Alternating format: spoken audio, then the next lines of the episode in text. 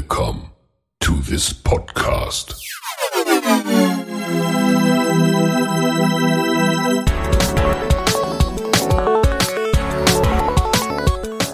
Water Polo Expert Talk.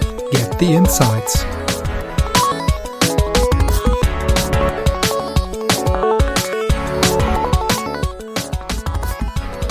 Und schön, dass ihr wieder mit dabei seid bei der aktuellen Episode des Waterpolo Expert Talk Podcastes. Wie im Vorfeld angekündigt, ist diesmal der erste weibliche Gesprächspartner äh, hier im Podcast zu Gast. Und ich freue mich diesmal auf den Besuch von Claudia Blomenkamp, dem ja, wie sie selber sagt, Urgestein des SV Bayer und ehemalige National- und Bundesligaspielerin. Und nach Ende der eigenen Karriere ist Claudia als Trainerin beim SV Bayer tätig und ähm, seit einiger Zeit auch als Landestrainerin der Damen aktiv. Ja, in diesem Gespräch geht es um die Erfahrung, äh, den aktuellen Stand des deutschen Damenwasserballs und die vorhandenen Unterschiede zwischen damals und heute. Also, euch viel Spaß, wie gesagt, bei der aktuellen Episode und wir hören uns wie gewohnt am Ende der Episode nochmal wieder. Ja, dann, ähm, Claudia, darf ich dich als ersten, endlich als ersten weiblichen Podcast-Teilnehmer und Gesprächsgast begrüßen. Ähm, ich freue mich, äh, dass wir jetzt endlich vielleicht auch so den, wie gesagt, den, den berühmten Box ein bisschen umgestoßen haben in Richtung weiblicher Gesprächsteilnehmer. Ähm, von daher herzlich willkommen im, im Podcast, freue mich total ähm, und würde dich vielleicht bitten, am Anfang dich einfach mal kurz den, den ähm, Zuhörern und Zuhörerinnen vorzustellen, kurz. Ja, hallo auch von mir. Äh, ich danke auch für die Einladung. Es hat ja ein bisschen gedauert, bis wir zusammengekommen sind, aber umso schöner, dass es jetzt ja klappt. Ja, zu mir, zu meiner Person. Claudia Blomkamp. Äh, ich würde mich selber als Urgestein äh, vom SV Bayer bezeichnen. Ähm, habe dort meine ganze Karriere durchlaufen, bin auch dort immer noch Trainerin in der weiblichen Jugend, habe 99 mit dem Wasserball angefangen und bis 2000, äh, jetzt muss ich selber überlegen, bis vor drei Jahren waren es bis äh, 18 beziehungsweise 6, nee, 2017 ähm, Wasserball gespielt bei den Damen, aktuell wie gesagt an der Trainerfront immer noch tätig, was ich auch schon in den vergangenen Jahren, als ich aktive Spielerin war, immer gemacht habe. Mm, dann habe ich ja jetzt auch in dem SV NRW die Landestrainerstelle äh, bei der weiblichen Jugend mit eingenommen und bin da seit 2018 zusammen mit der Heike Voss tätig. Ja, das würde ich so erstmal zu mir und zu meinem Wasserball-spezifischen äh, beschreiben, sage ich jetzt mal. ja, aber das äh, klang ja eben jetzt schon an, dass es halt auch schon eine relativ äh, lange Zeit ist, sage ich jetzt mal. Ne? Und dann ähm, ja auch so in, äh, sagtest du ja gerade schon anfangs, schon so in geteilten Rollen. Ne? Also zum einen aktiv, aber immer so parallel wahrscheinlich auch schon so ein bisschen ähm, die äh, Trainerrolle so ein bisschen äh, ja angenommen und vielleicht ein bisschen aufgefüllt von den Trainern, die da waren. Ja, genau. Also wenn ich da einmal ganz vom Anfang anfange, ich komme ursprünglich vom Schwimmen. Ich bin wirklich, bis ich 99 zum Wasserball gekommen bin, bin ich geschwommen. War damals dann 99 im Sommer quasi zu schlecht fürs Schwimmen. ähm, aussortiert bei den Schwimmern. Ja, im Endeffekt war es wirklich so aussortiert. Äh, dann, ne, man kennt sie ja, die Schwimmhalle bei Bayer, sehr groß. Man hat oft auf der einen Seite die Schwimmer, auf der anderen Seite die Wasserballer. Dann guckt man natürlich äh, auf die andere Hallenseite und wechselt dann entsprechend in das andere Lager. Ähm, was wirklich zu meinem Glück geworden ist, ähm, die gute Schwimmausbildung hat mir, glaube ich, bis zu Ende unglaublich viele Vorteile mitgebracht. Ähm, und was dann auch wieder dazu geführt hat, dass ich äh, dann, ich habe vorhin überlegt, ab wann, aber ich kann es einfach nicht mehr bezeichnen, äh, habe ich äh, in der Schwimmschule wirklich Schwimmtraining gegeben, äh, parallel, weil man muss ja ein bisschen Geld verdienen nebenbei. Und ähm, ja, dann bin ich irgendwann zum Wasserballtrainer auch immer rübergegangen. Wie mhm. gesagt, ich habe vorhin mal versucht, es irgendwie zu rekapitulieren, ab wann ich kann es eigentlich gar nicht mehr äh, hinkriegen. Quasi ein nahtloser ja. Übergang von dem Lager A zum Lager B. Ähm, Auf jeden Fall. Wenn, wenn, wenn du jetzt gerade sagst, ähm, bist länger, relativ lange und ähm, dann für den Jahrgang oder für das Alter dann wahrscheinlich auch dementsprechend erfolgreich geschwommen und irgendwann dann aussortiert worden, weil irgendwie, warum auch mal den Anschluss verpasst. Das habe ich jetzt ja schon, oder hört man ja sehr oft, ne, dass ähm, Kinder oder Wasserballspieler irgendwie sagen, okay, ursprünglich komme ich vom Schwimmen, hatte dann äh, oftmals auch keine Lust mehr auf dieses, auf dieses äh, berühmte Kacheln zählen ähm, und dann äh, mal auf die andere Seite der Halle geschaut, da schwimmen so ein paar Verrückte mit dem Ball rum. Ähm, das, das, das hört man ja oft, ne? Aber wenn du jetzt auch sagst, es hat dich sehr, sehr lange, ja. bis zum Schluss positiv äh, diese Schwimmausbildung äh, unterstützt oder begleitet, dann fällt mir natürlich gerade aktuell so diese Diskussion ein um wegfallenden Schwimmunterricht, wegfallende Möglichkeiten der Kinder überhaupt schwimmen zu lernen, äh, die Bedeutung des ich kann überhaupt schwimmen oder mein Kind kann schwimmen. Ähm, wie, wie, siehst du das? Also diese aktuelle Entwicklung und Diskussion um äh, Schwimmunterricht, schwimmen können, schwimmen lernen. Oh, das sehe ich ganz, ganz schwierig. Ähm, ja, wie ich es gesagt habe, für mich war das unglaublich einfach, dadurch, dass ich wirklich eine gute Schwimmtechnik gelernt habe, die ich mir zwar durch den Wasserball, der eine sagt versaut, der andere verschönert hat, wie auch immer. ähm, dadurch äh, muss ich wirklich sagen, ist mir viel leicht gefallen und einiges, ein oder andere Training äh, hat man zwar auch nicht so gerne gemacht, wenn das Schwimmen im Fokus stand, aber irgendwie viel habe ich immer gemerkt, dass mir das leichter fiel. Und wenn man jetzt da aktuell guckt, ähm, wie sehr der Schwimmunterricht hinten rüberfällt, ausfällt, ähm, nicht stattfindet, nur sporadisch stattfindet, ist es schon echt ganz, ganz hart. Nicht nur für uns als Wasserballer, sondern auch natürlich für die Schwimmer. Und da leiden alle äh, Schwimmsportarten drunter, ähm, die da irgendwo vernünftige Schwimmer brauchen. Ich sehe es jetzt äh, im Jugendtraining, ähm, die Kinder, die wirklich vernünftig schwimmen lernen, schwimmen gelernt haben, haben es wirklich einfacher. Und das ist das, was wir auch immer allen mitgeben. Ihr müsst vernünftig schwimmen. Und ähm, das, das Schöne ist da bei uns im Verein, wir haben da gerade eine gute Zusammenarbeit, jetzt außerhalb von Corona eigentlich, ähm, die man klar immer noch optimieren kann. Aber äh, im besten Fall trainieren Kinder wirklich auch lange beides äh, wenn sie können, wenn sie wollen, sollen sie den Schwimmunterricht immer so ein bisschen mit noch lange parallel laufen lassen. Und so wie es aktuell ist, äh, kompletter Ausfall ähm, oder dann an manchen Stellen so ein bisschen äh, die Fokussierung nur auf einen Bereich ähm, das ist nicht gut auf jeden Fall für die Kinder, finde ich. Und das ist für uns, für den Wasserball auf jeden Fall sehr, sehr schlecht, weil hm. äh, es lernen weniger Kinder richtig schwimmen, es kommen weniger Kinder zum Leistungsschwimmen und ähm, dadurch kommt noch weniger bei uns an. Es kommt ja so schon wenig bei uns an, bei uns an und wenn das von Anfang an weniger ist, dann ist natürlich der Prozentsatz, der nachher, äh, wie ich sage ich jetzt mal, die andere Beckenrandseite kennenlernt, äh, noch geringer. Und ja. äh, das ist echt äh, schwierig und schade. Ja, das hat ja natürlich auch immer so, so, also für, aus meiner Perspektive oder als Elternteil sozusagen dann noch so eine, so zwei Perspektiven, ne? Also zum einen äh, so eine Sicherheits, ähm, so ein Sicherheitsaspekt als Elternteil, so nach dem Motto, mein Kind kann zumindest schwimmen und ich kann auch irgendwie äh, relativ safe in den Urlaub fahren und kann mich da in den Pool legen und ein Buch lesen, äh, was ich ja eigentlich so innerlich gar nicht könnte. Da hätte ich gar nicht die Ruhe dazu, wenn ich wüsste, mein Kind kann nicht schwimmen. Ja, und ähm, das ist die eine Sache, aber ähm, das ist andere ist natürlich natürlich, dass wenn relativ wenig Kinder schwimmen lernen, auch wirklich gut schwimmen lernen, weil was ich jetzt auch oft gehört habe, halt, dass es halt das Kind kommt zum Schwimmen oder zum Wasserball und will mit Wasserball anfangen oder mal reinschnuppern und sagt dann, ja, ich habe ja schon Silber, Bronze, Gold. Äh, dann haben die zwar Silber, Bronze, Gold, ähm, haben aber vielleicht mit Ach und Krach diese Kriterien in dieser jeweiligen Stufe dann erfüllt und äh, erfüllen dann vielleicht nicht unbedingt die Erwartungen oder die, die Hoffnung, die der Trainer dann an dem, an der Stelle hat, ähm, wenn derjenige dann dahin kommt. Ne? Also der hat zwar Gold, aber der kann irgendwie auch da definitiv nicht richtig schwimmen. Das sind dann immer auch so so, so. Definitiv. Ne? Dafür, genau, für die Eltern heißt es oft, oh ja, mein Kind hat ja Gold, ne, das kann ja schwimmen, naja. aber ne, dann ist immer die Frage, wie hat's denn das jetzt bekommen? So mit Ach und Krach. Und ähm, heißt es dann auch, dass es äh, im Urlaub sich in den Wellen vernünftig bewegen kann? Oder ähm, wir kennen es auch nur zu schön, die Bilder bei uns äh, aus den Schwimmhallen beim Wasserballtraining hat man keine eingezogenen Leinen. Da hat man, wenn man äh, weil man alle Trainingsgruppen irgendwie zusammenschmeißt, äh, ziemlich viele Kinder auf einem Haufen und dann ist da schon ein Wellengang zugange. Und ja. dann kommt so ein Kind gerade mal rüber rüber, was meint, es hat äh, von den Eltern her äh, erfüllt ist die Voraussetzung, dass es gut schwimmen kann und ähm, dann geht es in dem ersten äh, einschwimmenden Wellengang schon unter, sage ich jetzt mal, äh, was aber schon immer eine gute Vorbereitung ist so für das, was dann irgendwo mal kommt. Ne? Ja. Und dann hinterher die Frage, hat es dir Spaß gemacht? Ja, äh, wenn die Wellen nicht gewesen wären. ja, genau. Über Wasser gehalten. Ja.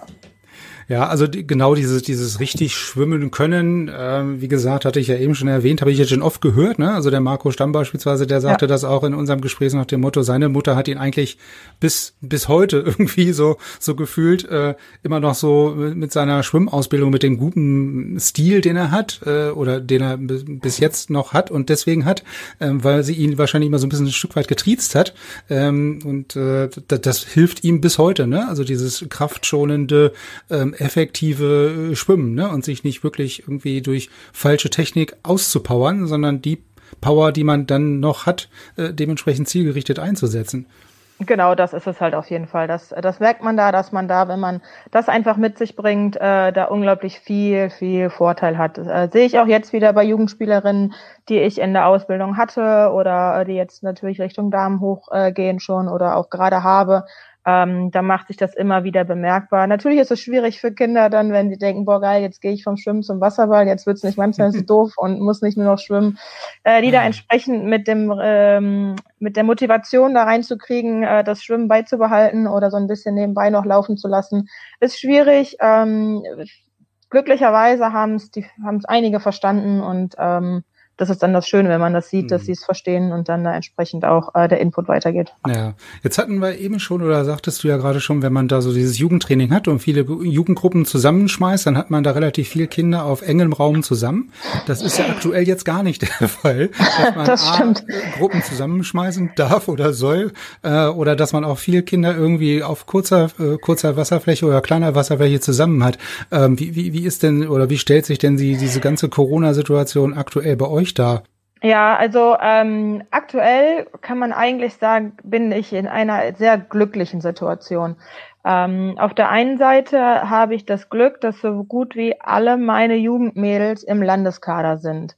Das heißt, die Spielerinnen dürfen trainieren. Ähm, demnach ist von unseren Mädels bis auf die Spielerinnen, die U12, glaube ich, sind, da haben wir noch drei Mädels, die nicht. Alle anderen weiblichen Spielerinnen vom SV Bayer dürfen trainieren. Da wir im, vom SV Bayer aus die Genehmigung haben, mit unseren Landeskader-Sportlern zu trainieren, äh, was auch mit beigetragen hat, dass ich als Landestrainerin äh, die Stelle habe und wir der Stadt gegenüber das auch so ein bisschen argumentieren konnten. Deswegen ähm, trainiere ich aktuell mit einer kleinen Gruppe von zehn äh, Spielern, da sind auch unsere Landeskader Jungs dabei, in unserer großen 50 mal 25 Meter Halle alleine. Also ähm, wenn ich das jetzt mal vergleiche zum normalen Trainingsbetrieb, ähm, seit der mit Beginn dieser Saison im letzten Jahres haben wir uns so ein bisschen mehr an die Jüngeren angeschlossen, da wir dort einfach bessere Nachwuchsförderung machen müssen. Äh, haben wir, wenn es gut läuft, so 20 Kinder im Alter von 10 bis 16 auf einem Drittel von einem 50 mal 25 Meter Becken. Äh, parallel findet auf der anderen Seite Schwimmen statt und in der Mitte vielleicht noch Breitensport oder normaler Badebetrieb. Das heißt, es ist sehr laut, es ist sehr voll. Ähm, man ist mit mhm. zwei, vielleicht sogar drei Trainern da, teilt Gruppen. Aktuell äh, darf ich alleine nur in der Halle sein. Ähm, ja, es ist eigentlich an der Stelle ein Luxusproblem vom Platz her.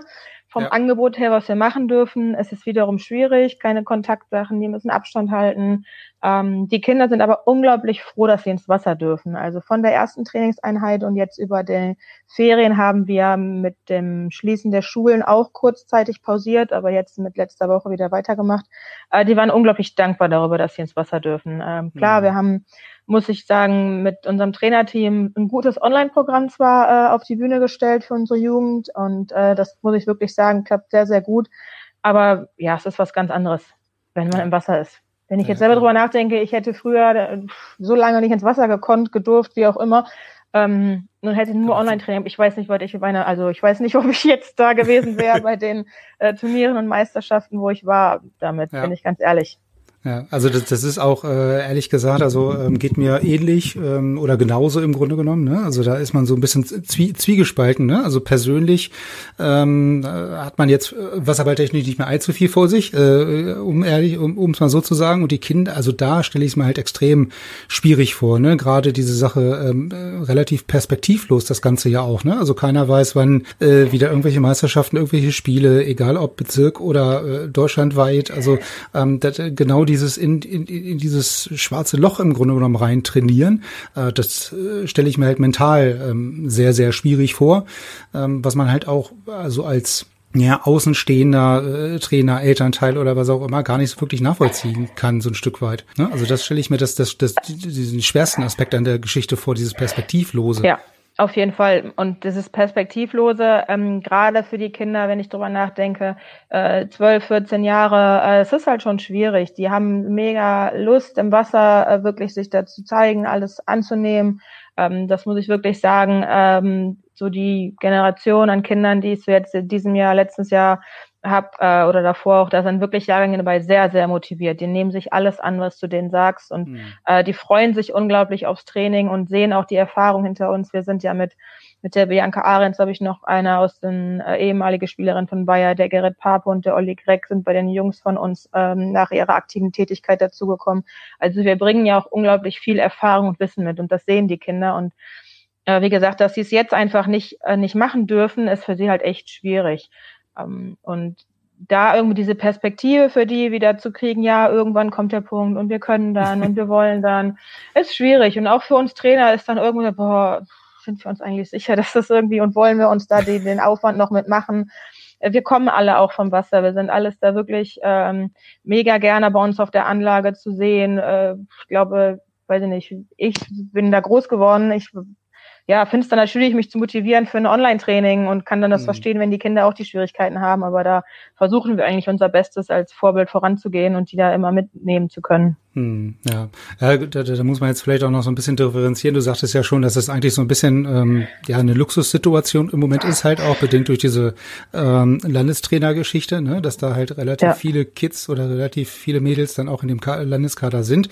Ähm, das, das ist ja hier äh, beispielsweise in Hannover mit dem SNZ genauso. Ne, da sind halt aber ähm, auch halt nur die Landes- und Nationalkader. Ähm, Von daher bin ich bin ich da zumindest froh, dass, dass äh, unser äh, Jüngster da trainieren kann. Das ist schon mal gut.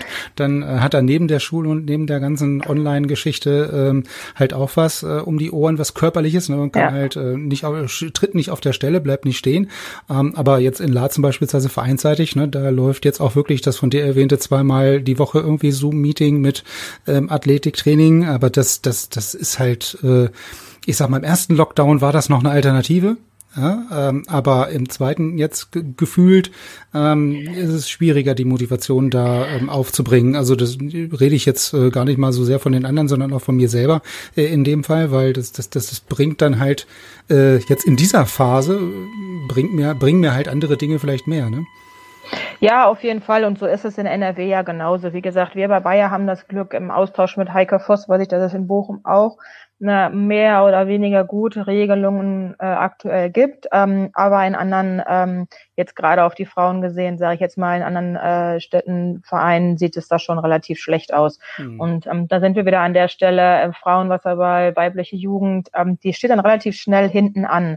Es wird geguckt, dass äh, die Herrenbundesliga trainiert, danach, äh, okay, dann vielleicht auch die Frauenbundesliga, dann guckt man nach der Jugend und dann, wenn der Verein hat, erst die männliche Jugend und wenn sie es haben, dann die weibliche Jugend, sage ich jetzt mal. Also da stehen wir natürlich an der untersten äh, Nahrungskette, sage ich jetzt mal, an der Nahrungskette ganz unten.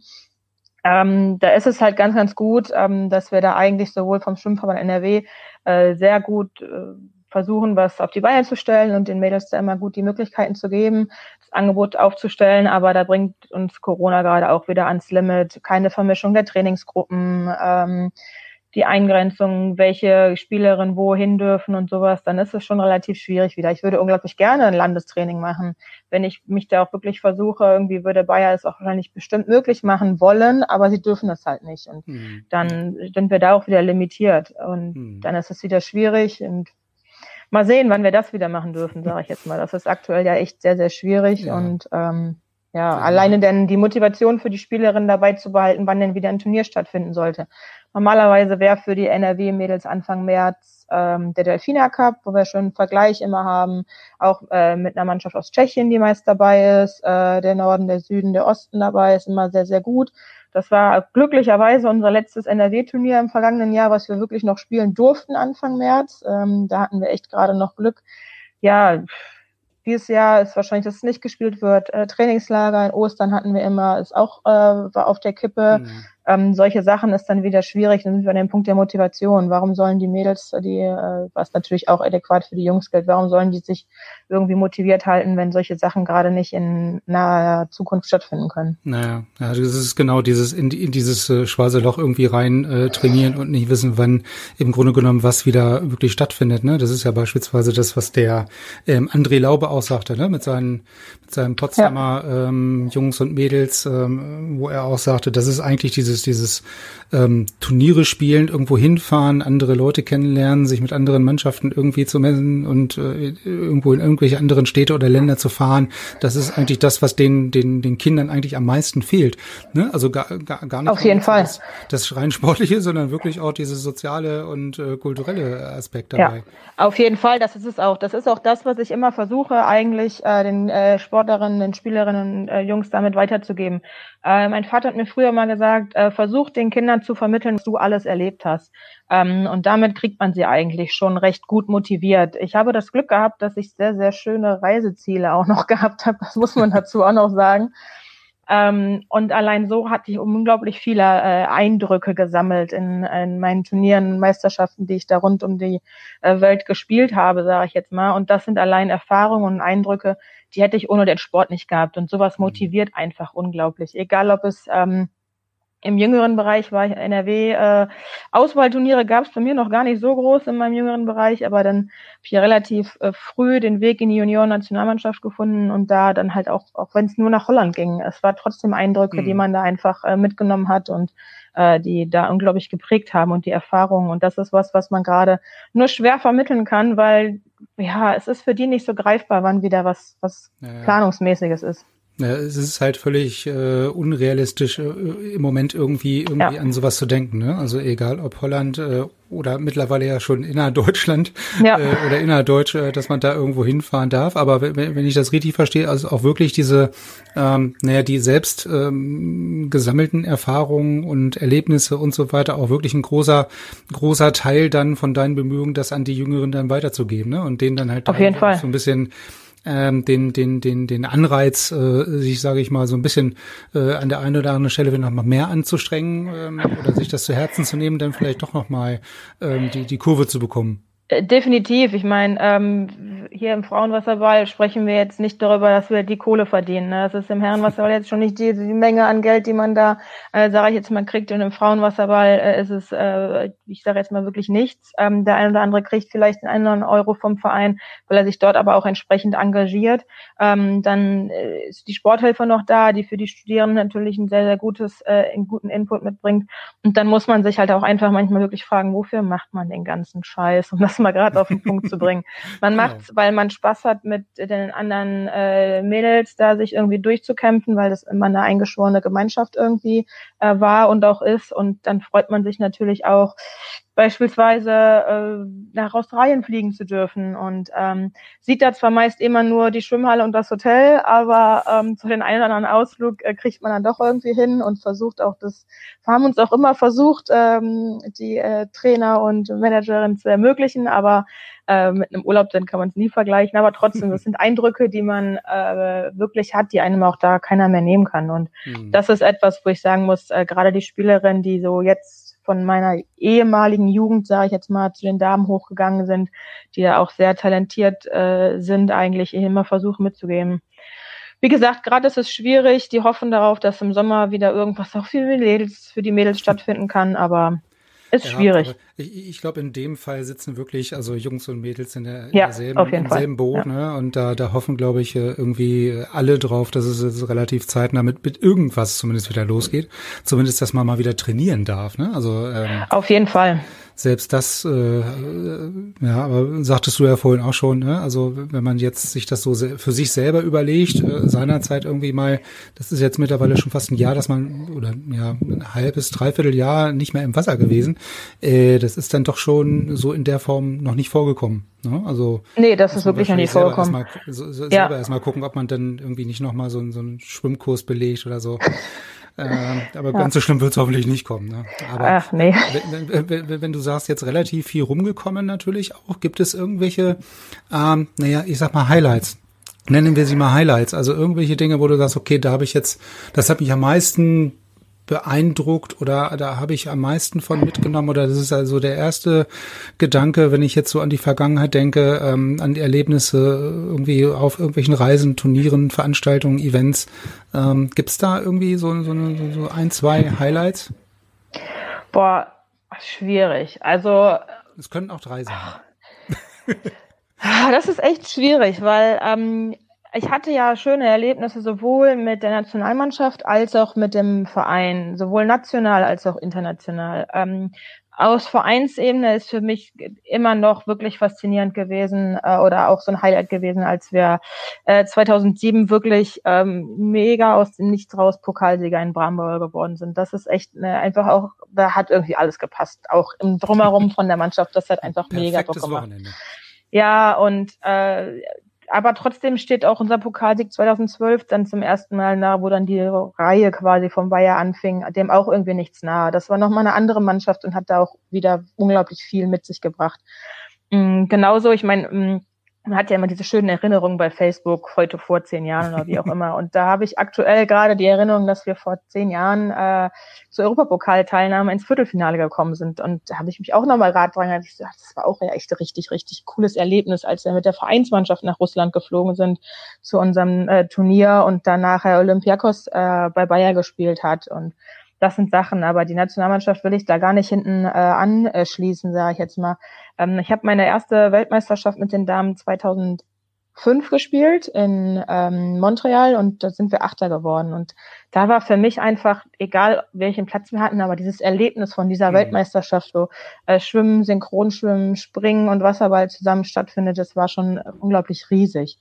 Aber auch die letzte Europameisterschaft in Belgrad war einfach eine riesig in dieser gigantischen Arena, wo wir dann auch noch quasi das Glück hatten, fast schon gegen Serbien zu spielen, wo auch unglaublich viele Zuschauer, auch wenn es nur der Frauen was dabei war, ähm, sage ich jetzt mal wirklich, äh, war, das war halt auch faszinierend und weiß ich nicht, konnten noch unendlich viele Ziele äh, aufwählen. Wir haben ja diesen, ja, sage ich jetzt mal, ja, überraschenden Erfolg 2012 gehabt, dass wir zum Weltliga-Finale geflogen sind okay, äh, dass wir dann nach China geflogen sind. Allein aber auch dieses Turnier, was wir vorher dafür in Italien gespielt hatten, das war auch unglaublich cool vom Erlebnis wieder, obwohl wir in dem Jahr, glaube ich, äh, total oft in Italien auf Sizilien waren, weil irgendwie das so gerade so viele Turniere immer wieder waren.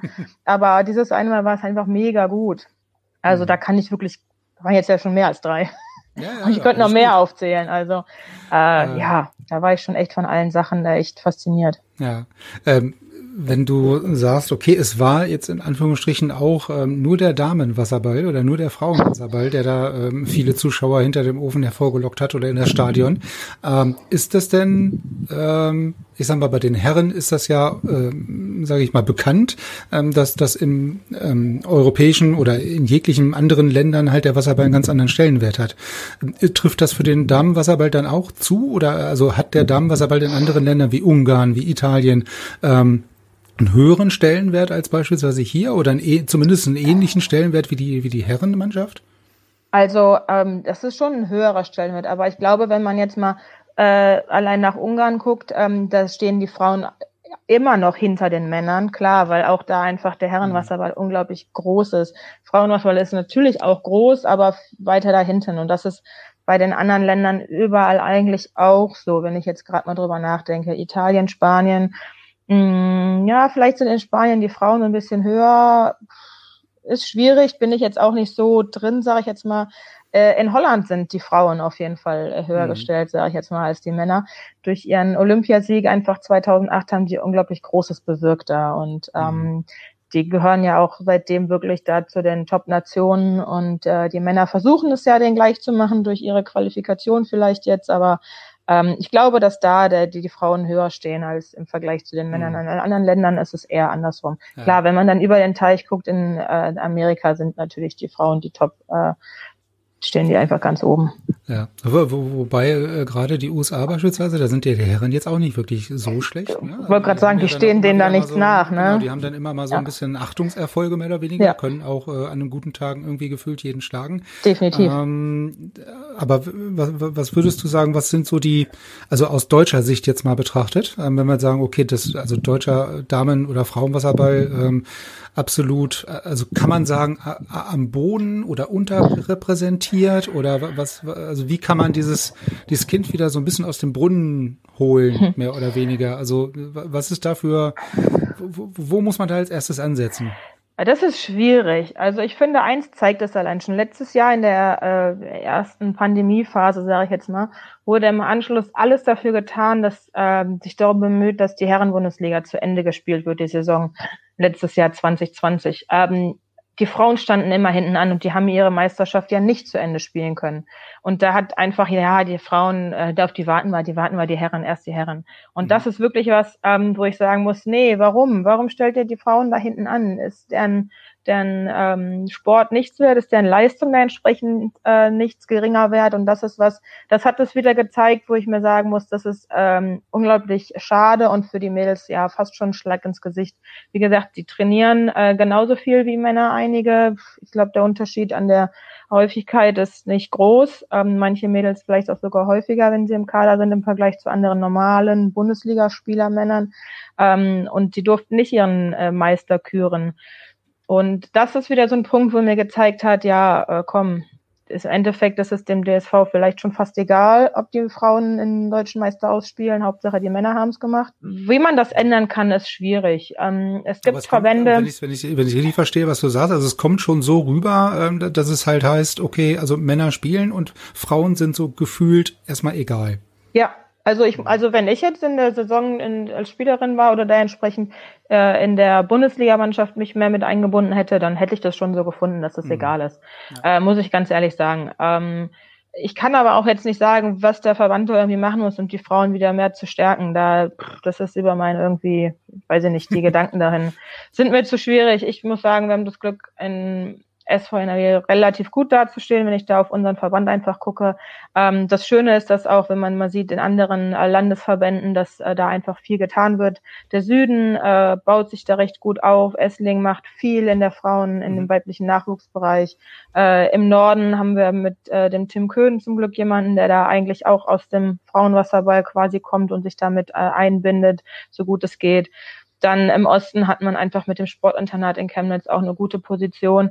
Aber irgendwie hat man aktuell nicht das Gefühl, dass es im DSV jemanden gibt, der auch den Frauenwasserball, sage ich jetzt mal, äh, gleichwertig mit nach vorne bringt und da entsprechend auch sehen kann, okay, es bringt was, dass man was, was äh, macht und dass man da entsprechend äh, ja, anerkannt wird im, im DSV.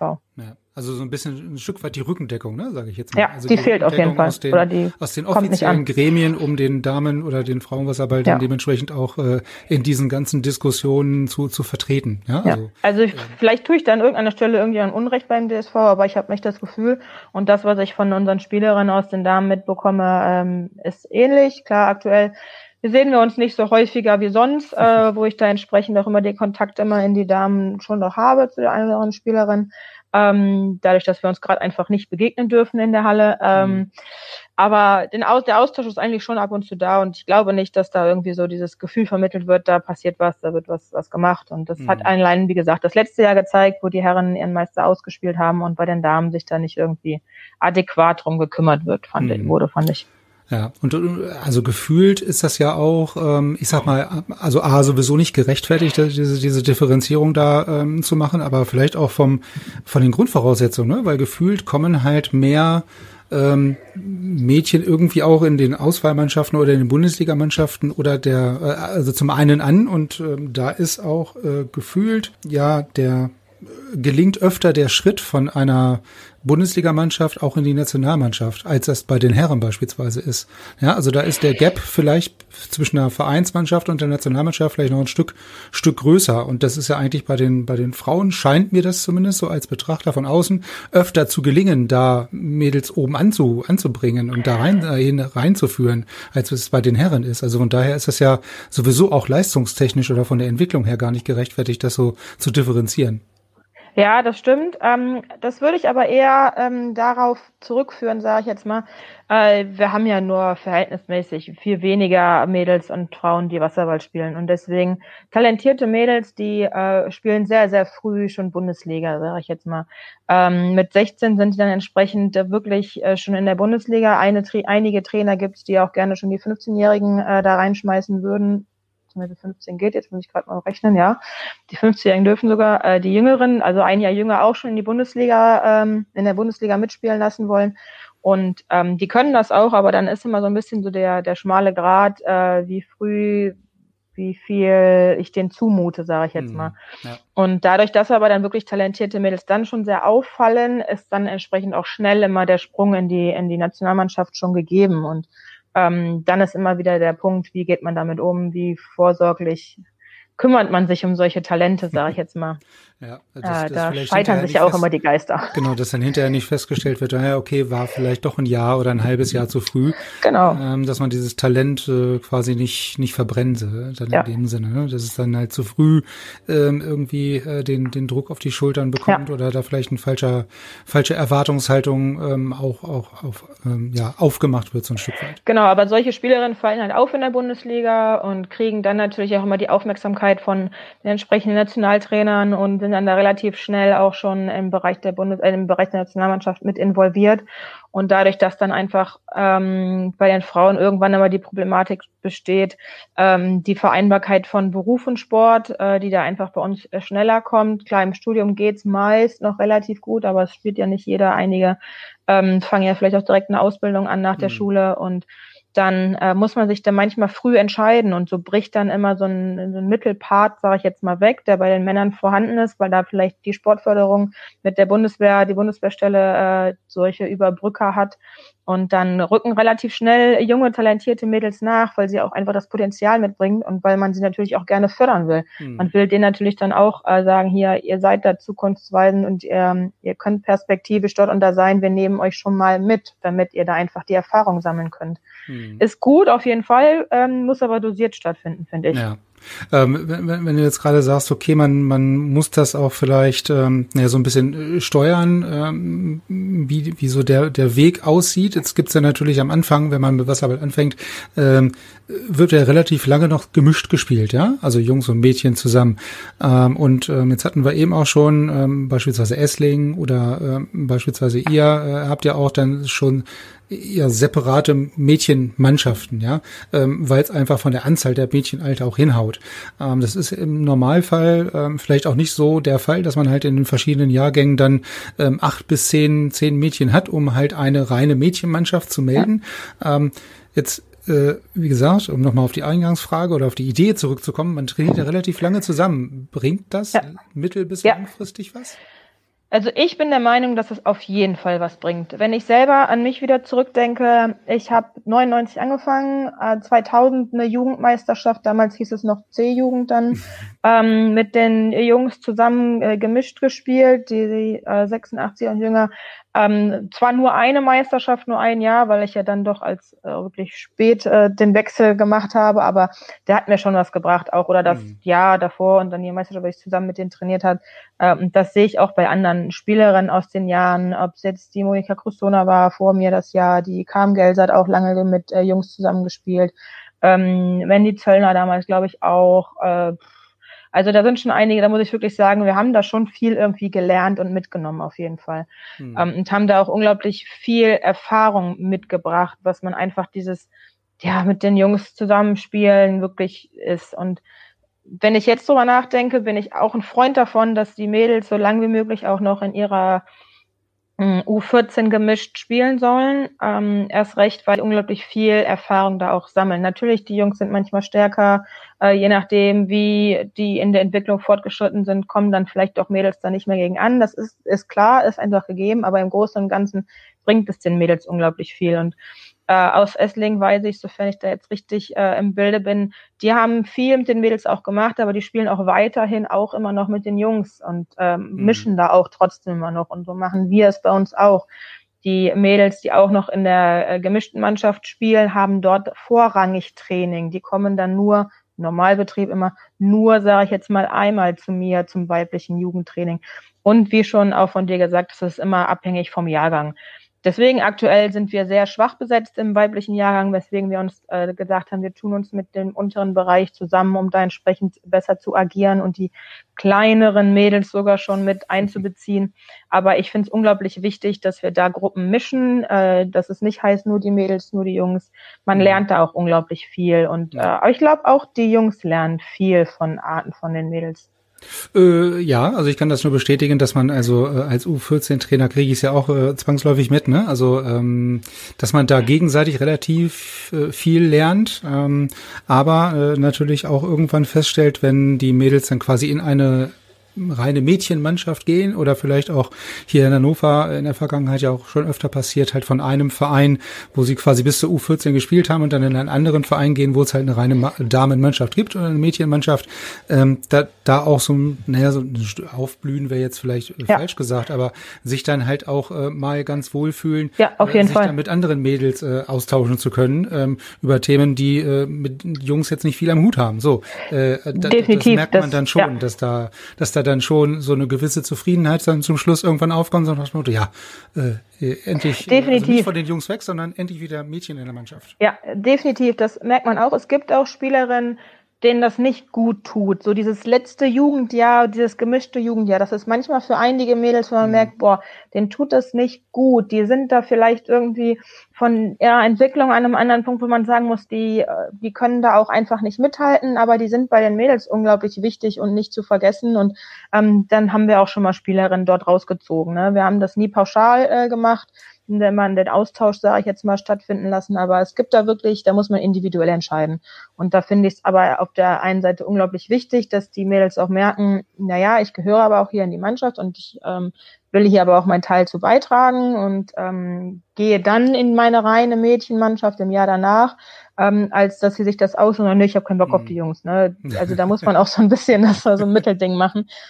Und äh, da gibt's wirklich, und so ist es halt einfach, deswegen ist diese Diskussion auch. Es gibt Spielerinnen, da klappt es gut und es gibt Spielerinnen, da klappt es nicht gut. Aber ich bin äh, an sich immer ein Freund davon, dass die äh, noch gemischt spielen in der U14 und ähm, dass das auch definitiv so beibehalten wird. Ähm, ja, ich kriege das bei uns auch mit. Es kommen bei uns äh, zu Bayer ja auch Spielerinnen, die äh, in kleineren Vereinen in NRW unterwegs sind, wo dann auf Bezirksebene noch gemischt gespielt werden darf äh, und dann ähm, die einfach nicht mehr weiterkommen. Die mhm. merken dann auch, boah, es ist ja ganz anders. Ne?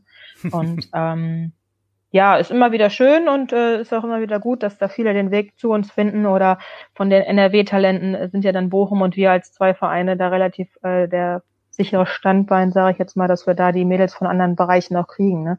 Mhm. Äh, in Hamm passiert ja auch unglaublich viel gerade mit der Jugend und die haben auch das ein oder andere Mädel äh, dabei, die dann da entsprechend in Austausch mit Bochum sind und so ist mhm. es ja auch nur gut. Und man sieht aus den Mädchen äh, passiert unglaublich viel und die sind auch sehr äh, erfolgreich meist gewesen. Ja, ja, das ist vielleicht so ein bisschen vergleichbar mit dem letzten Kindergartenjahr, äh, ist mir gerade so aufgefallen, ne? äh, wo man halt auch immer entscheidet, okay, der, der, der, der gehört einfach noch nicht in die Schule oder der gehört einfach nicht mehr in den Kindergarten, der gehört jetzt in die Schule. Vielleicht kann man es damit so, also fällt mir nur gerade ein. Ja, genau, man, also man kann das einfach, ja, äh, man kann das ja auch nicht pauschal sagen, in dem Alter können die das, ja. müssen die das, sind die damit. Äh, der eine ist da was schneller, der andere was langsamer. Ich bin auch kein Freund davon, äh, in dem jungen Alter die Kinder schon zu früh zu kategorisieren. Egal, ob es darum geht, ob sie talentiert sind. Bei einigen, klar, sieht man das sofort, äh, oder ob sie da irgendwas können. Es gibt unglaublich viele, auch gute Spielerinnen, die einfach im Laufe der Zeit durch Fleiß und Ehrgeiz sich so unglaublich weit gebracht haben, mhm. was die wahrscheinlich vielleicht im Jugendalter noch nicht gemacht hätten, aber die das dann einfach kapiert haben und die sich da so weit nach vorne gebracht haben, die vielleicht in Jugendmannschaften oder Jugendauswahlmannschaften noch nicht wirklich, wirklich berücksichtigt wurden, aber danach sich mit ihrem Fleiß und Ehrgeiz so weit nach oben gearbeitet haben. Ähm, deswegen ähm, bin ich immer eine, ich denke mir, okay, alle Mädels, die da motiviert zur Sache gehen, sollten wir mitziehen und wäre es schade drum, die zu verlieren, nur weil man vielleicht früh meint zu erkennen, ja. die ähm, kommt da nicht mit. Ja, also genau dieser Punkt, dass man halt auch äh, oder eine, äh, eine Fähigkeit von einem von einem Trainer oder von einem Landestrainer ist es ja dann auch so ein Stück weit dann also diesem jeweiligen Spieler oder der Spielerin halt auch so ein bisschen die Zeit zu geben, sich dann halt ähm, vielleicht in diesen zwei, drei entscheidenden Jahren, wo es halt Richtung Entwicklung geht, dann halt auch ähm, zu, zu entwickeln. Ne? Also wie du sagst, der eine äh, schafft es jetzt halt vielleicht mit 14, äh, der nächste mit 16 und der nächste aber erst mit 18. Ja? ja. Also dass man diese Leute dann äh, oder Kinder Kinder dann, egal ob Junge oder Mädchen, dann halt in dieser Zwischenzeit nicht verliert, indem man sie irgendwie demotiviert, ähm, nach dem Motto, naja, das schaffst du eh nicht, ähm, sondern ich, ich gebe demjenigen dann einfach nur noch diese Zeit, sich äh, wirklich individuell zu entwickeln. Ja, Na, das ist ja auch ein wichtiger Punkt. Ähm, jetzt, jetzt hatten wir ja vorhin schon die Nationalmannschaft oder den Unterschied zwischen Herren- und, und Damen-Nationalmannschaft. Ähm, ähm, wie ist es denn da mit der Unterstützung? Also Sporthilfe hast du schon angesprochen, Bundeswehr so ein Stück weit. Ähm, Unterstützung aus dem Verband, haben wir ja auch schon gesagt, ist eher so so mitteltoll im Moment äh, oder auch in der Vergangenheit gewesen. Ähm, wie, wie, wie sieht's denn da mit der, mit der, mit der, mit der Findung von irgendwelchen Unterstützern aus? Also vom, vom Sponsoring oder vielleicht auch bei euch vor Ort? Ähm, ist das heutzutage, also gefühlt ist es schwerer, also vielleicht nur nochmal von, von, von euch, von deiner Meinung her, äh, ist es halt schwieriger heutzutage wirklich auch Sponsoren von dieser Sportart zu überzeugen? Also das ist es auf jeden Fall. relativ weniger, definitiv weniger statt als früher. Definitiv, also es ist unglaublich schwierig. Ich meine, es ist ja auch wirklich schon im Herrenbereich unglaublich schwierig, mhm. da Förderer und Unterstützer zu haben. Und dann ist es für die Frauen noch mal schwieriger. Ähm, das ist einfach ein Punkt. Pff, ähm, man vergleicht das ja auch manchmal gerne irgendwie so mit anderen Sportarten, die einfach präsenter sind. Ähm, ja, da kann man natürlich mehr sponsoringmäßig was machen, weil die Sportart auch an sich einfacher zu verstehen ist, weil es der Laie, sage ich jetzt mal, kennt. Der weiß, der kriegt in der Schule beigebracht, wie man Basketball spielt oder was weiß oder Handball, sage ich jetzt mal. Da hat er so eine grobe laienhafte Ahnung, sage ich jetzt mal, der Sportinteressierte an sich. Äh, wenn du jetzt ihm sagst, ja, mit Wasserball, dann versuch ihm mal die Regel zu erklären, äh, relativ kurz und prägnant. Ja, ist ja dann, da fängt schon an. heutzutage teilweise selber nicht genau. so wirklich, was jetzt aktuell äh, ist. Ja, da fängt es dann schon an, dass man einen Laien versucht, da irgendwie schnell von zu motivieren. Auf der anderen Seite, ähm, ja, ist dann der Punkt, ja, okay, wie die, jetzt sage ich jetzt mal, die Werbefläche, klar, die ist bei uns meist irgendwie nur die Kappe, weil die sieht man ja, das ist dann auch immer wieder mhm. relativ gering. Klar, wir äh, zeigen uns natürlich auch in äh, Spielerporträtfotos oder in Mannschaftsfotos auch entsprechend äh, mit äh, T-Shirts, die da entsprechende Werbeaufdrücke immer haben können. Und ich glaube, da sind wir Wasserballer eigentlich sehr einfallsreich und freuen uns immer über jeden, der uns da irgendwo den ein oder anderen Euro gibt und sind da für jegliche Schandtaten eigentlich irgendwie immer zu haben, Stimmt, weil ja. wir da wirklich uns denken, jeden Euro mitnehmen, den man kriegen kann. Es ist aber schwierig und gerade für die Frau Frauen, die stehen dann echt total schnell noch hinten an. Meist haben die ja das Glück, ähm, wie gesagt, durch die entsprechenden, äh, durch die Vereine, die sich da immer bemühen und auch den ein oder anderen hm, Gönner vielleicht im Verein haben oder den einen oder anderen, der da einfach für den Sport äh, so begeistert ist, vielleicht aufgrund vergangener Erlebnisse, dass sie da entsprechende ähm, Finanzierung mit, ein, mit sich bringt. Aber es ist dann meist nur für den Verein eine spezifische Unterstützung für die einzelnen mhm. Spieler ist wirklich selten. Also da muss sich die Spielerin schon immer noch gucken, dass sie halt auch, je nachdem, wie die, wie so der, der Rahmen von zu Hause ist, sage ich jetzt mal, noch seinen Nebenjob, den er Nebenjob halt beispielsweise auch macht. Und da äh, gibt es halt dann auch Spielerinnen, die trotz ihrer Tätigkeit in der Nationalmannschaft äh, vielleicht noch einen Nebenjob machen müssen und dann auch noch ihr Frühtraining und ihr normales Training unter den Hut kriegen. Ähm, das ist dann schon schwierig. Und da eine Besserung einzufinden, boah, da würde mir nichts einfallen, sage ich jetzt mal. Ja, vor, vor, allen Dingen, also ich sag mal, wenn man das jetzt Sportart ähm, über oder äh, Mannschafts- und äh, geschlechtsübergreifend jetzt mal sieht, ne, für den Sport an sich müsste man da ja wirklich eine gesamtheitliche Lösung vielleicht äh, oder sich mal irgendwelche Konzepte überlegen, um da wirklich mittel- bis langfristig auch was auf die Beine zu stellen, was dann auch mal äh, Bestand hat. Ne? Und ähm, es gibt ja halt auch diese, diese ja, wie soll ich sagen, diese nicht so ganz positiven Worte aus der Öffentlichkeit, äh, was jetzt beispielsweise auf die Herren-Nationalmannschaft gilt, hat zu wenig auf Nachwuchs ähm, vielleicht auch zu setzen und wenig äh, auf Perspektivspieler ähm, zu setzen, ähm, zu irgendwelchen Höhepunkten immer mit den ältesten, in Anführungsstrichen, und erfahrenen Mitspielern äh, ähm, zu fahren, um halt die Qualifikation vielleicht zu schaffen. Und da, da, das ist natürlich ja nicht so einfach, dann Leute wirklich davon zu begeistern, sich dann da ähm, zu engagieren, egal ob finanziell als Sponsor oder materiell was auch immer. Definitiv, das ist schwierig. Ja, ähm, jetzt, jetzt sagtest du ja eingangs, ähm, um nochmal auf das auf den Anfang zu, zu kommen, ähm, warst du relativ früh schon irgendwie parallel auch mit dieser Trainerrolle so ein bisschen bisschen behaftet. Ähm, gibt es denn so Dinge, die du sagst, okay, aus meiner äh, persönlichen Erfahrungen oder aktiven Zeit heraus, vielleicht auch aus dem, aus dem Jugendbereich heraus, gibt es heutzutage vielleicht so gewisse Defizite auch ähm, bei, den, bei den Kindern und Jugendlichen, die heute beim Wasserball aufschlagen, ähm, die, die früher definitiv anders waren? Also unglaublich äh, auffallend ist mir jetzt zuletzt wieder, weil man, wie gesagt, wenn man nur eine kleine Trainingsgruppe hat, fällen so individuelle Sachen schneller auf, so motorische Sachen und und koordinative Sachen, was uns im Online-Training aufgefallen ist, weil man dann mhm. mal die Zeit hat, äh, sich auf sowas zu konzentrieren dass es einfach in dem, im Jugendbereich bei den äh, Jungs und Mädels die äh, Koordination und die Motorik nicht so ausgeprägt ist. Das klingt so klischeehaft zwar, aber es ist irgendwie wirklich so, wenn ich es vergleiche. Ich bin früher groß geworden auf der Anlage bei Weiher. Das heißt, ab dem Punkt, wo ich sicher schwimmen konnte, bin ich da rumgerannt und habe mich da bewegt bis zum geht nicht mehr. Im Sommer, aber wie auch im Winter in der Halle, dann sage ich jetzt mal. Und wenn ich jetzt drüber nachdenke, im vergangenen Sommer, Sommer, trotz Corona, waren wir da ja relativ frei im Sommer glücklicherweise und hatten ja auch einen schönen Sommer, Sommer waren auf unserer Anlage wenig, verhältnismäßig zu früher wenig Wasserballkinder unterwegs, die einfach sich da getroffen haben, die sich da irgendwie mhm. ausgetobt haben. Und das ist so ein Punkt, äh, es fehlt irgendwie in dieser Bewegung, die die Kinder aktuell wirklich geringer haben. Und dadurch sind dann so einfache Abläufe, sei es, dass sie beim Wassertreten die Fußmotorik richtig machen, dass sie den Fuß richtig drehen, mhm. verstehen die nicht, weil sie einfach diese Bewegung nicht haben und ja. diese und Koordination nicht können. Und schießen nicht hochzukommen, weil der Fuß nach innen geht statt nach außen. Genau, und weil die das aber einfach nicht kennen. Und das ist ja. jetzt nichts, was ich da irgendwie von den U10-Spielern sofort erwarte, weil da ist dann immer so ein bisschen der Entwicklungspunkt, wo man gucken muss, ob sie es auch dann wirklich verstehen. Aber dann so bei den 14-Jährigen denke, ey, das müsstest du sowohl vom mhm. Ablauf aber eigentlich können und sowohl auch von der Motorik. Und das ist unglaublich schwierig. Und das ist ein Punkt, das macht die Arbeit aktuell ja, klar schwieriger, aber auch die ist anders. Mhm. Ähm, ich habe den schönen Vergleich, mein, aktu mein damaliger Jugendtrainer in der damaligen C-Jugend 99-2000 war Kai Küpper und mit ihm stehe ich jetzt auch zusammen in der Jugend am Beckenrand manchmal. Er macht immer noch oder wieder bei uns die Jugend. Und da haben wir beide uns auch schon mal ausgetauscht, boah, dann sagt er, wenn ich mal drüber nachdenke, was ich mit euch damals gemacht habe, ist schon ganz, ganz anders. Ist so, mhm. das stimmt. Also ähm, da konnten wir uns auf so andere Sachen besser konzentrieren, weil wir einfach so diese Grundmotorik und Koordination mitgebracht haben. Mhm. Also die das ist ein großer Punkt. waren quasi da, ne? Und man konnte sich dann ja. auf andere Dinge konzentrieren und war dann logischerweise wahrscheinlich auch spieltechnisch und vom Niveau her relativ schnell woanders als heutzutage, wo man noch mit den Basics ja. ähm, rumkrebselt so ein Stück weit.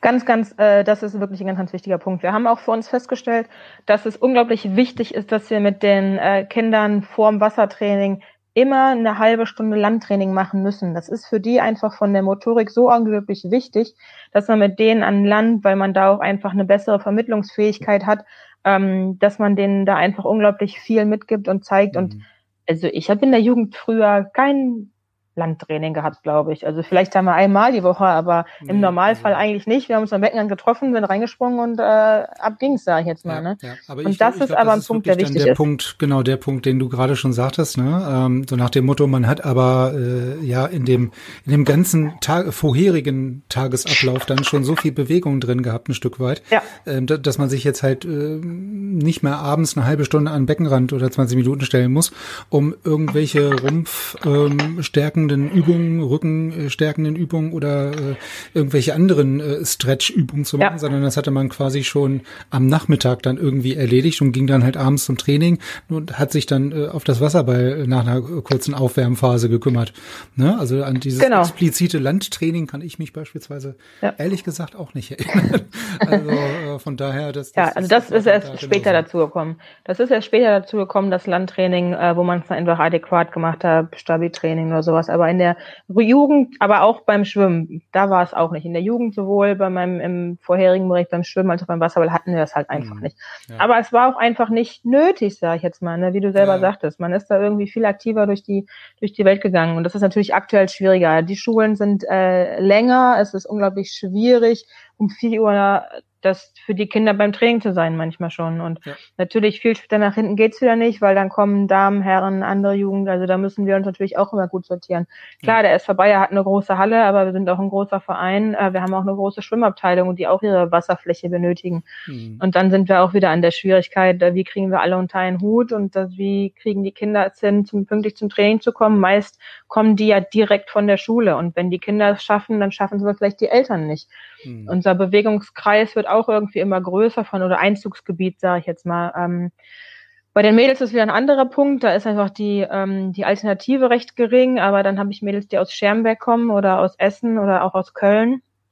Die brauchen natürlich auch immer längere Wege, aber auch bei den Jungs äh, sind da auch welche dabei, die sind nicht so wie ich damals ähm, zehn Minuten mit dem Fahrrad am Verein oder die ersten Jahre haben wir Tor an Tor mit dem Verein gewohnt, da war es noch einfacher. Ähm, und das ist dann auch wieder schwierig. Die Eltern fahren, die, äh, die schaffen es nicht pünktlich, äh, wegzukommen von der Arbeit oder so. Äh, da sind einfach so logistische Voraussetzungen mhm. schon, die das Ganze schwierig gestalten. Ja. Ja, klar, die ganze Logistik und ja. Fahrerei und mehr Längerschule, Ganztagsschule, ja. viel mehr ähm, Druck vielleicht auch mit dem mit dem Stoff, ähm, gerade jetzt Definitiv. in dieser ganzen Corona-Geschichte.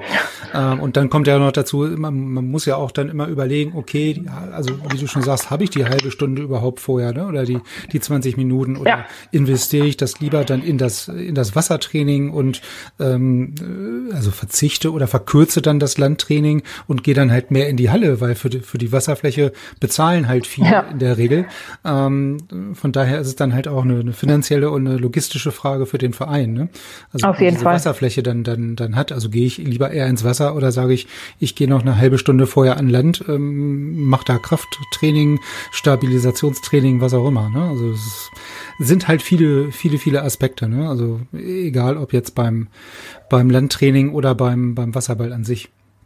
Ja, genau. Das ist der Punkt, der da unglaublich schwierig bei der Jugend äh, manchmal ist. Und das sehe ich aber äh, auch bei den Landeskaderspielerinnen. Also da ist es genau das Gleiche. Und da auch das, was du gerade gesagt hast, ist eine ehrliche Situation. Ne?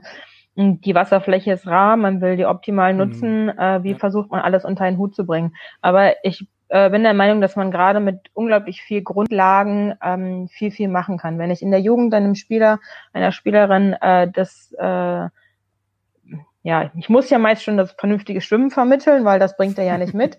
Äh, klar, optimaler wäre, das würde er mitbringen, aber wenn ich ihm Basics beibringe, wenn ich ihm oder ihr Basics beibringe, wie er vernünftig Wassertreten macht und wie er da vernünftig seine Beine einsetzen kann und dann entsprechende Pass- und Wurftechnik hat, dann habe ich schon unglaublich viel vermittelt und darauf aufbauen kann er unglaublich weit kommen. Ich muss einfach aber nur, ich, ich kann, es reicht oft im Training, wenn ich mich wirklich auf die Basics äh, beruhe. Ich muss ihm keine heraus herausragenden Taktiken manchmal beibringen, wenn ich ihm vernünftige Wasserlage beibringe, wenn ich ihm versuche, vernünftig äh, Beinarbeit beizubringen und da seinen Körper vernünftig einzubringen, dann kommt auch diese gewisse, der Meinung bin ich, äh, spielsituative Handlungen oft von mhm. selber, äh, weil er dann auch einfach äh, Sachen schneller erkennt und sieht und diese Eigenständigkeit auch mit sich bringt. Deswegen ist es ja. für mich ganz, ganz wichtig oder ein herausragender Punkt, äh, Basics in jeglicher Richtung. Also mhm. Ja. Wie gesagt, beim Schwimmen fängt es halt leider an, das bringen sie nicht mit, aber äh, die müssen wir mit reinbringen und dann, ähm, ja, was man sonst so an Basisarbeit braucht, ne, da, da ist am wichtigsten. Hm, ja, aber das, das ist, also das ist jetzt genau, ähm, ja, ich sag mal, dieses rein körperliche, ne? Das andere ist natürlich auch das ähm, einstellungstechnische, motivationstechnische, ja. ähm, was, was, äh, oder wo sich dann halt auch wieder die Spreu vom Weizen so ein bisschen trennt. Ja, also man merkt dann halt schon, der ein oder andere kommt dahin, weil er da Bock drauf hat und weil er das super findet und weil er sich halt auch persönlich weiterentwickeln will, weil er es halt, äh, ich sag mal, mental äh, mitkriegt oder man merkt, dass da was ankommt, wenn man was vermittelt.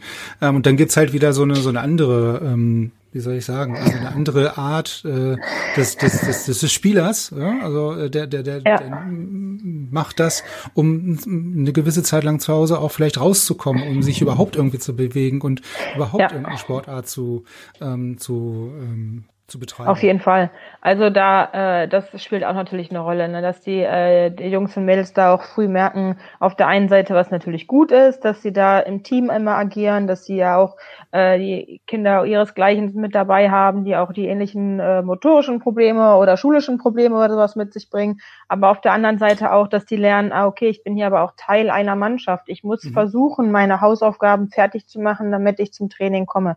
Äh, ich muss versuchen, ähm, dass irgendwie, weiß ich nicht, zu Hause äh, alles klar Schiff ist, damit ich zum Training gehen darf oder sowas. Ne? Das ja. ist auch ganz, ganz wichtig, finde ich, was man den Spielern vermittelt, dass man das auch manchmal nicht so abtun sollte, wenn es ein Spieler sagt, ich schaff's heute nicht, weil ich noch für die Schule lernen muss. Dann muss man manchmal auch mal dahinterher sein und immer noch vermitteln, okay, wenn du fehlst, dann mh, hm, können wir aber nicht richtig trainieren, weil du ein wichtiger Spieler für uns bist. Und sowas ist auch wichtig, wenn man sowas im Jugendspiel, im Jugendalter äh, den Jugendmannschaften vermittelt, dass die, dass da jedes jeder Spieler irgendwo wichtig ist. Mhm. Natürlich, es fallen immer Spieler heraus, weil sie besonders gut sind oder genauso fällt auch immer ein Spieler raus, weil er irgendwie eher da nicht so gut ist und so hinten rankommt. Aber auch ihn muss man da versuchen mitzuziehen, weil da sind wir wieder an dem Punkt, wenn ich jetzt bei, bei dem 14-Jährigen, äh, der fällt vielleicht am Anfang hinten rüber, aber der kann auch dann noch einen Entwicklungssprung machen. Er wird so wahrscheinlich nie mehr ganz oben ankommen. Aber das sind Spieler, die gerade bei den Frauen auch unglaublich wichtig sind. Mhm. Wir haben Bundesliga-Mannschaften bei den Frauen, ähm, die unglaublich äh, eine solide Leistung bringen, wo aber vielleicht keine Nationalspielerinnen dabei sind, weil sie es einfach auch nicht schaffen, nicht können, nicht wollen, wie auch immer, aber die ja trotzdem einen guten Wasserball zeigen und die darf man da auch nicht verlieren. Und mhm. das ist einfach schon was, was man bei den jüngeren Jahrgängen mit sich bringen muss und mhm. äh, den da entsprechend mitgeben sollte und den da auch da diese, diese Werte vermitteln. Das mhm. ist einfach so ein Punkt, diese ähm, Wichtigkeit ist da relevant. Hm, ja, also es kann halt nicht nur Nationalspieler geben, ne? Und Definitiv. Äh, und ähm, es gilt halt auch, äh, sag ich mal, die bei der Stange zu halten, die wirklich dann auch den äh, die die die Basis einer jeden äh, Mannschaft irgendwie bilden, ne? Also ganz klar. Und wäre es toll, wenn man sieben, acht, neun ähm, ähnlich starke ähm, hat, ähm, hat aber man, aber hat man ja in den seltensten seltensten Fällen, ne? Hm, von daher ja genau die halt bei der Stange zu halten, ne? Ganz ganz klar. Und ähm, dann haben wir zwar, du hast es zwar äh, erwähnt schon, dass bei den Mädels ja auch relativ früh welche dann äh, nach oben irgendwie, weil sie talentiert sind, da der Sprung äh, in den Damenkader der Nationalmannschaft vielleicht manchmal einfacher ist. Aber auch da bleiben halt welche auf den Strecken. Hm. Und die dann irgendwie weiter zu motivieren, anstelle, dass die sagen, ah, okay, ich bin eh jetzt nächstes Jahr mit der Schule vorbei, dann höre ich halt auf damit und motiviere mich nicht mehr in Anführungsstrichen nur für die Bundesliga. Aber das ist auch schwierig und da muss man auch unglaublich viel Fingerspitzengefühl äh, mit sich bringen, dass man äh, den gerade den Mädels, aber ich glaube im Jungsbereich ist es bestimmt auch so, aber Mädels bin ich einfach näher dran, denen zu vermitteln, wie die denn jetzt auch umgehen mit solchen Entscheidungen, die dann getroffen wurden, dass sie äh, nicht in den entsprechenden Kader aufgenommen werden oder die entsprechenden äh, herausragenden äh, Sachen mit sich bringen. Mhm. Und da fängt es schon früh an, dass man den äh, Sportlerinnen äh, ja den Umgang einfach mit Entscheidungen beibringen muss. Und ja, wir kennen es ja irgendwo alle beim Wasserball, sind ja auch gerne äh, Entscheidungen, die man nicht immer nachvollziehen kann äh, oder unterschiedliche ja, Meinungen dahinter sich stehen. Ähm, und da fängt es dann früh an, finde ich, dass man den Spielerinnen schon sagen muss, boah, ich kann es nicht verstehen, aber hm. mach's Beste draus. Hört sich so platt an, aber da die Worte zu finden, ist immer schwierig. Ja. Aber da gehören ja dann auch immer, ähm, so, so habe ich das zumindest kennengelernt oder so würde ich es jetzt vermuten, dass halt immer zwei Parteien auch dazu gehören. Ne? Also der eine, der die Entscheidung trifft und der andere, der sie dann verarbeitet. Aber der, der sie genau. verarbeiten muss, kommt mit der Entscheidung besser klar, wenn man sie nachvollziehen kann.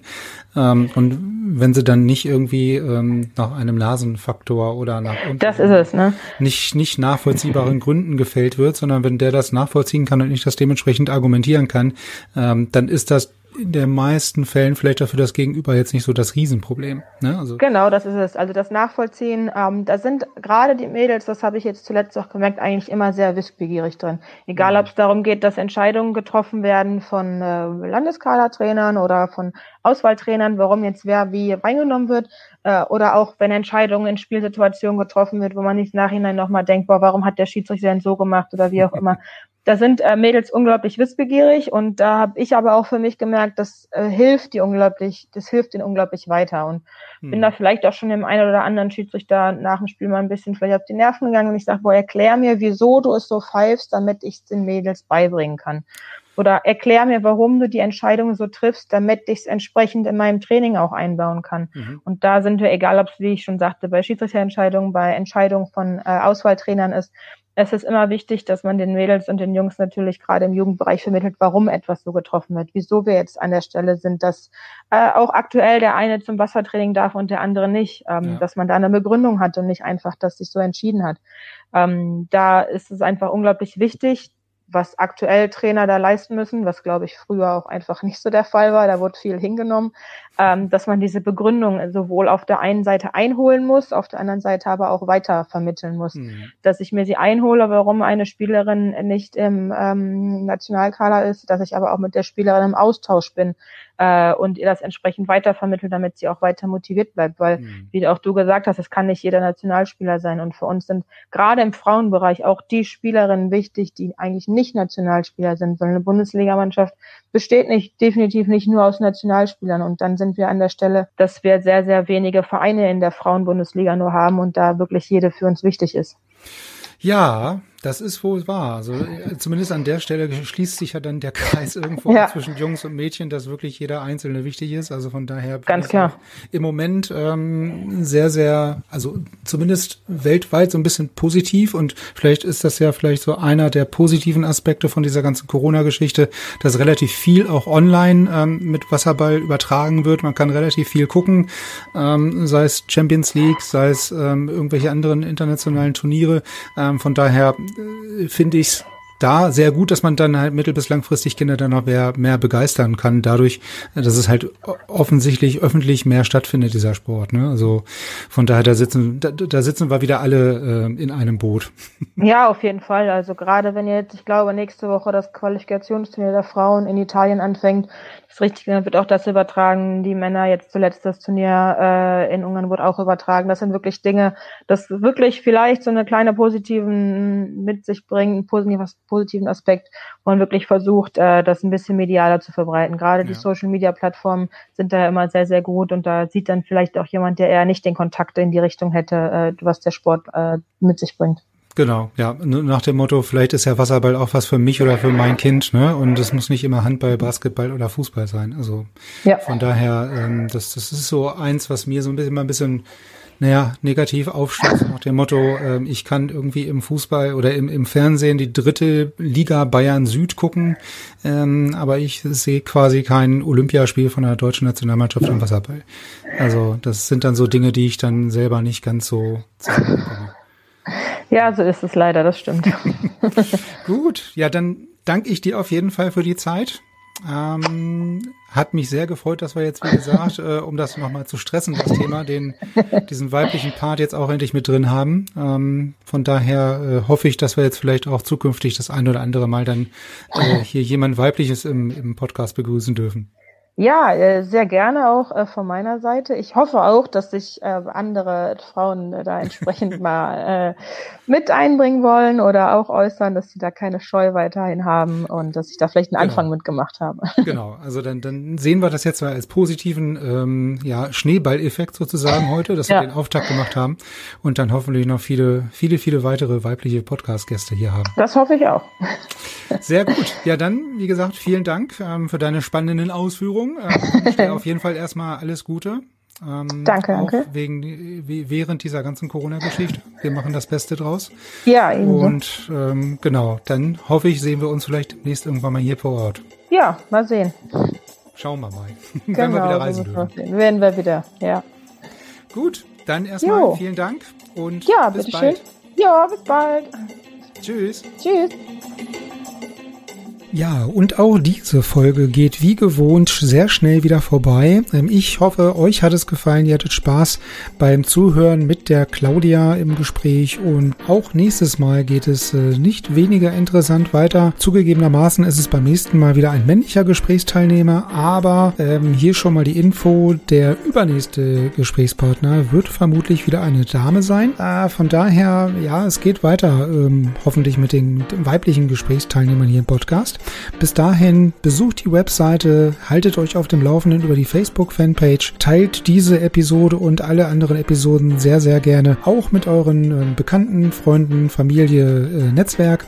Und ja, bis zum nächsten Mal. Bleibt gesund. Beste Grüße aus Hannover.